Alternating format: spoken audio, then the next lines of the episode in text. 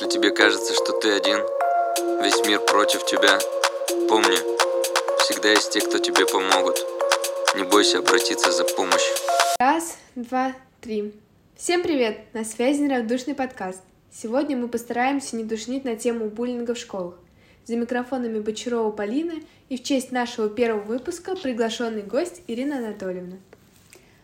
Привет, Полина! Здравствуйте, уважаемые слушатели! И спасибо, Полина, вам за приглашение.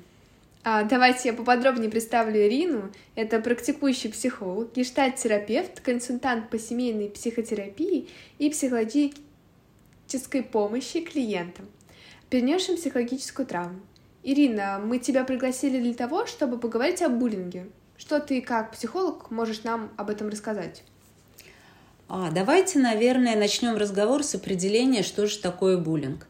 Буллинг – это агрессивное преследование и издевательство над одним или несколькими членами коллектива.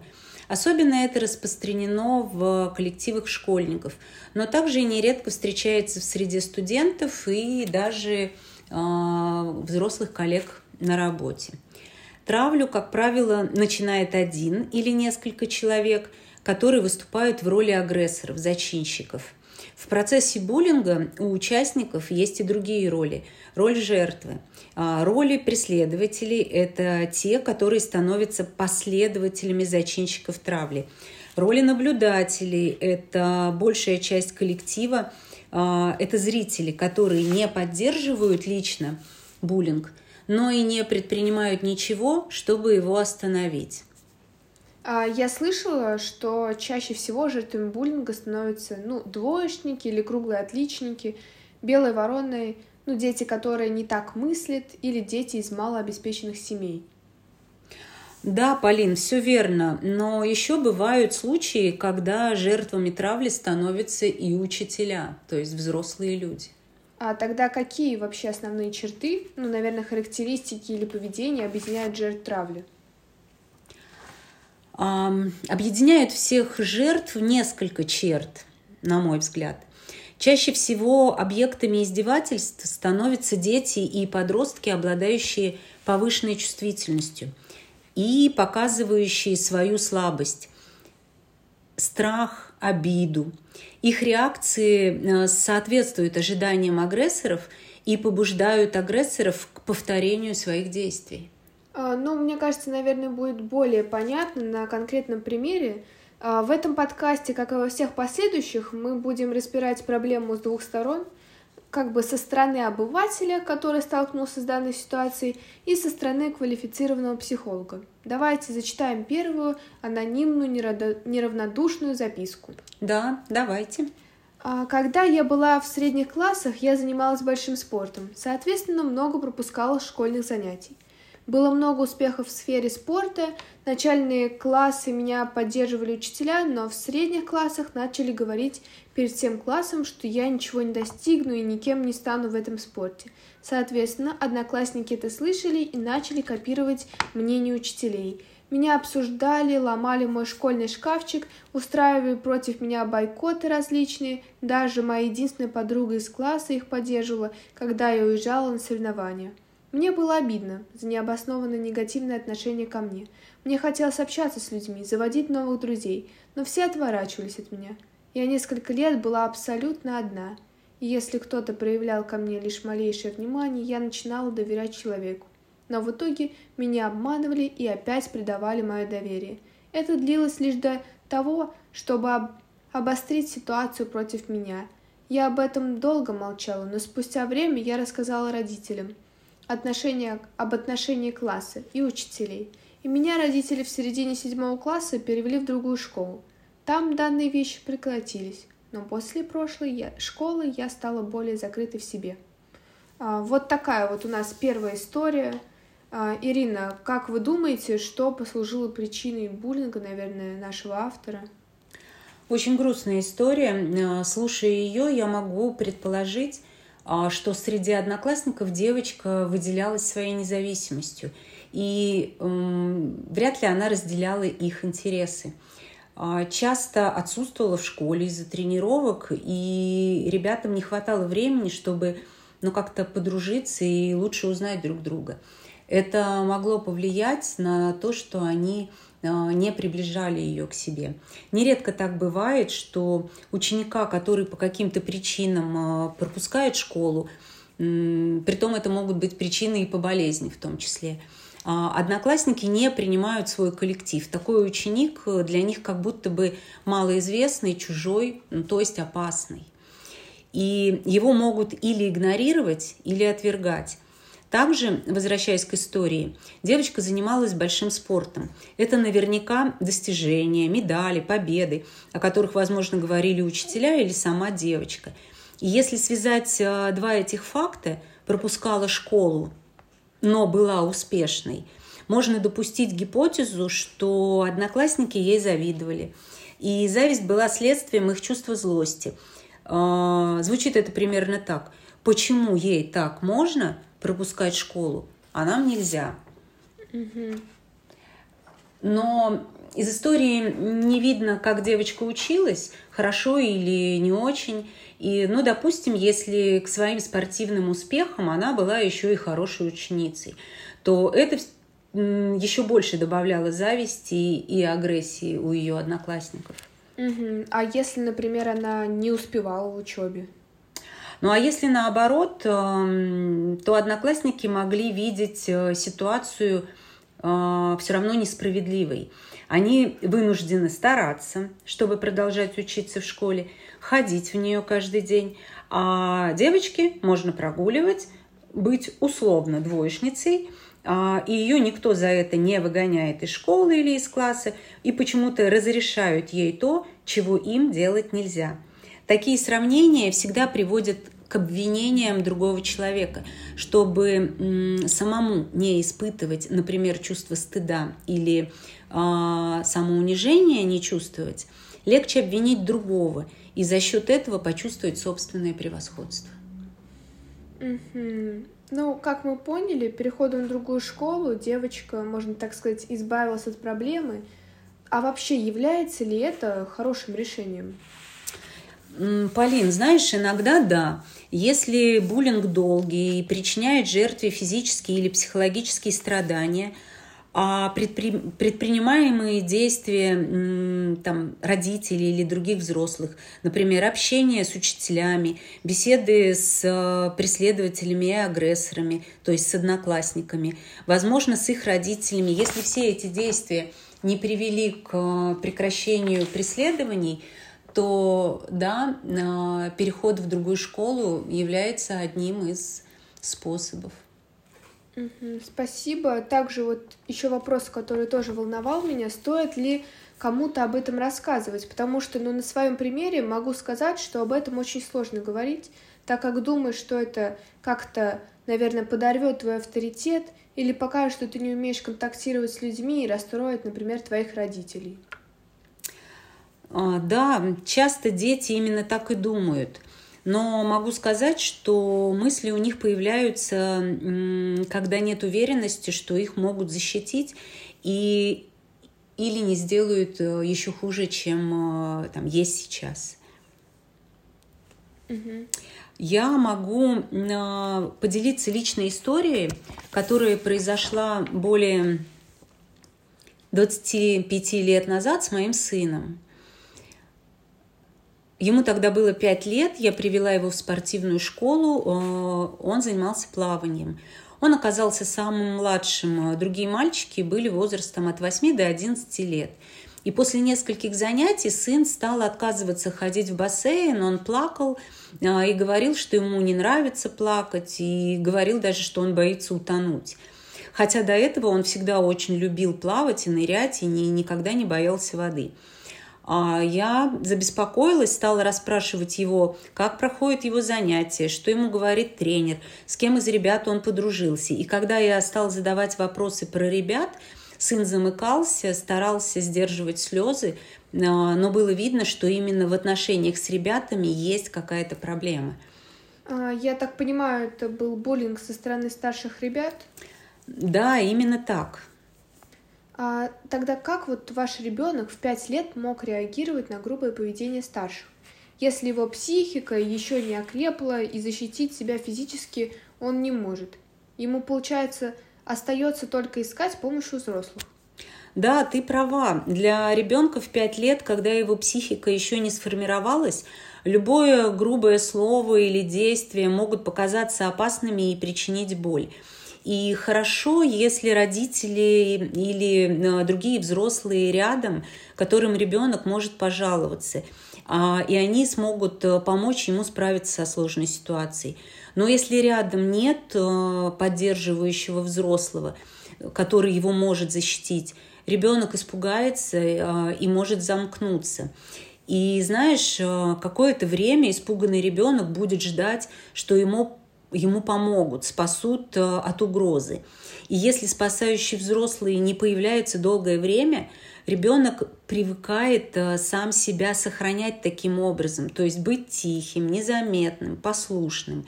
И при повторении опасных ситуаций ребенок вырабатывает это защитное поведение, и с возрастом это приведет к недоверию к людям, заниженной самооценке, нарушениям в коммуникациях, ну, различным психологическим страхам, связанным с предъявлением себя в социуме. Угу.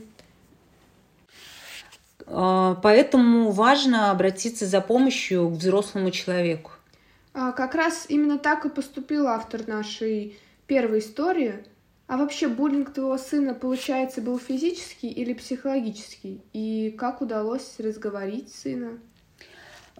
Так бывает, что испуганный ребенок может отказаться от помощи, а откроется и примет помощь только если поверит взрослому. Поэтому очень важно сначала находить успокаивающие слова, создавать атмосферу доверия и всегда быть честными с детьми. У меня получилось, и сын рассказал, что мальчики его обижают и смеются над ним. Из-за того, что он самый маленький, ребята определили его очередь в душевую кабину последним. И когда очередь доходила до него, все уже успевали помыться, уходили в раздевалку, а он оставался один в душевых, ему там было страшно. Но самое главное, он не доставал до кранов, чтобы открыть воду. И один раз он попросил мальчика открыть кран, мальчик, который задержался тоже в душевой, но тот ему ответил, что будешь мыться, когда вырастешь. Он не получил помощи, и он также не мог дотянуться до крючка под полотенце, и поэтому складывал его на пол. А ребята все время запинывали полотенце сына в угол или в какую-нибудь лужу на полу. Они смеялись над ним, что он плавает медленнее всех, и что вообще не умеет нормально плавать, а барахтается, как щенок. Его обзывали лягушкой, мальком, и передразнивали его движения, которые, конечно же, были еще неуверенными и непрофессиональными. Но он не мог об этом в тот момент рассказать мне, отцу и тренеру, потому что ребята его запугали тем, что утопят его в бассейне, если он кому-то пожалуется. Полина, это был психологический буллинг, без причинения физического вреда. Да, конечно. А какими были твои действия после того, как сын это рассказал? Я очень негодовала. Хотела бежать разбираться с тренером, жаловаться на детей, привлекать их родителей. Но потом я вспомнила, что обещала сыну никого не ругать, и решила остаться с ним честной. Вторая моя мысль была, что эти дети настолько жестоки, что сын в бассейн больше не будет ходить до тех пор, пока не подрастет. Но также я подумала, что если я заберу его из плавания, он может запомнить причину и будет считать, что раз он меньше и слабее, то его можно обижать. Вот, у нас такая же ситуация, как и в первой истории. Решили переводом в другую школу, но впоследствии девочка стала более закрытой в себе. Да, так часто бывает с детьми, когда они терпят обиды, потом долгое время не могут поверить в свои силы, свою значимость для кого-то, могут считать себя плохими или ненужными. И вырастая, такие дети, как правило, не уверены в себе, ждут одобрения, стараются соответствовать чужим ожиданиям. Что важно знать родителям, чтобы не усугубить ситуацию? Знаешь, я в то время не работала психологом, но как-то у меня получилось почувствовать сына и найти экологичное для всех решение. Я ничего не сказала тренеру, не ругала ребят, но я с ними поговорила, когда они были все вместе в ожидании тренировки. И мой сын тоже был рядом с ними. Я к ним обратилась как ко взрослым людям. Я сказала, что сын, да, действительно малек, что он не умеет плавать так же хорошо, как они, но он хочет научиться, а они могут показать ему пример. И я попросила у них для него помощи такой полезной, не вызывая к нему жалости. Реакция ребят была разная. Ну, я, конечно же, еще долгое время испытывала беспокойство и расспрашивала сына о тренировках. Но он с удовольствием ходил в бассейн и занимался плаванием потом еще до двенадцати лет. Вот такая вот история со счастливым концом. И отвечая на твой вопрос, что надо знать родителям, главное, надо чувствовать своего ребенка и быть к нему внимательным. Спасибо, Ирин, что поделились личной историей. А если сейчас ты посмотришь на нее с психологической точки зрения, какая возможная причина буллинга твоего сына могла быть? Ну, наверное, возраст? Знаешь, ну, не всегда возраст является причиной буллинга. Буллинг – это групповое явление. Причин может быть несколько, и кроются они не в особенностях жертвы, а в особенностях группы. Если жертвы выбирают младшего, то это попытка группы самоутвердиться за счет более слабого, потому что утвержд... утверждаться за счет собственных заслуг сложно, не быстро, а порой и совсем не получается. А слабая жертва не оказывает сопротивления, и агрессоры чувствуют свое превосходство. Я не выясняла истинных причин, но могу предположить, что в истории с сыном агрессорам не понравилось, что в их уже сплоченную группу был добавлен младший чужой, из-за которого тренер изменил некоторые правила тренировок и наверняка уделял ему больше своего внимания. А, а члены группы могли испытывать ревность и раздражение. Наверняка кто-то, один из ребят, был зачинщиком буллинга, может быть, несколько ребят, а остальные автоматически присоединились к этому процессу. Это так называемое стадное чувство.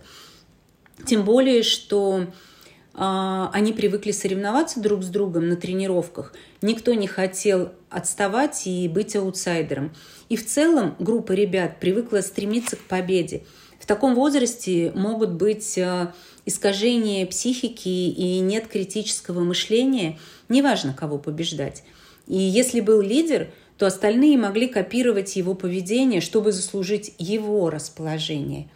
Ну а также причиной могло быть невмешательство тренера в отношении мальчиков, поскольку воспитание будущих спортсменов, по его пониманию, должно было быть жестким, и каждый должен был уметь постоять за себя сам. Но, в общем, в каждой ситуации причины буллинга, они будут отличаться и могут быть сильно разными. Угу. Так, давайте немного подведем итог, ну, нашего разговора. Мы выяснили, что такое буллинг, узнали, кто участвует в буллинге, кто может являться жертвами. На примерах мы увидели, кто такие агрессоры и преследователи, а также узнали, что в буллинге есть пассивные участники, это наблюдатели. Мы услышали две истории с разными способами решения проблем.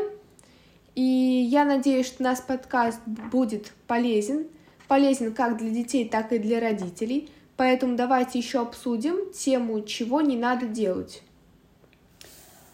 Полин, вопрос, конечно, тоже требует, ну, такого глубокого изучения, но э, в рамках нашего сейчас общения, ну, как бы точно могу сказать, чего не надо делать, это не надо ждать, что само пройдет, не надо замечать и не надо терпеть.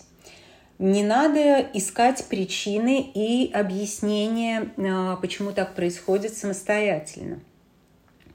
Не надо ни в коем случае винить ребенка, что его травят. Не надо считать травлю проблемой личности, а не группы. Причина травли не в особенностях жертвы, а в особенностях группы. Я об этом уже говорила. И, наверное, важно, не надо давить на жалость к жертве, потому что лишнее негативное внимание к жертве только усугубит ее положение. А можете, пожалуйста, расшифровать на примере, ну, а почему не стоит давить на жалость к жертве? Да, конечно. Давай попробую объяснить на примере нашего первого автора. Угу. Вот представь, если девочка рассказала родителям о том, что ее травят в классе, и родители решили бы поговорить с ее одноклассниками таким способом, как пришли бы, собрали бы, допустим, их вместе и стали бы взывать к их сочувствию по отношению к девочке, к жалости, и говорили бы, ну, допустим, примерно такие фразы. Вы же понимаете, что а, она очень много занимается спортом, она и так устает, а, она и так а, мало времени а, может посвятить отдыху. Она бы, может быть, хотела бы быть с вами, но она не может. Она и так, ей и так тяжело. Вы войдите в ее положение. Mm-hmm. То есть, понимаешь, это вот а, как раз говорить о том, что пожалейте ее, ей и так плохо, она бедняжка.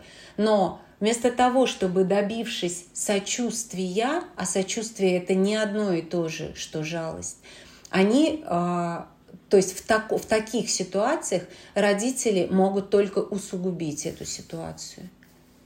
Угу, спасибо большое, так стало гораздо понятнее.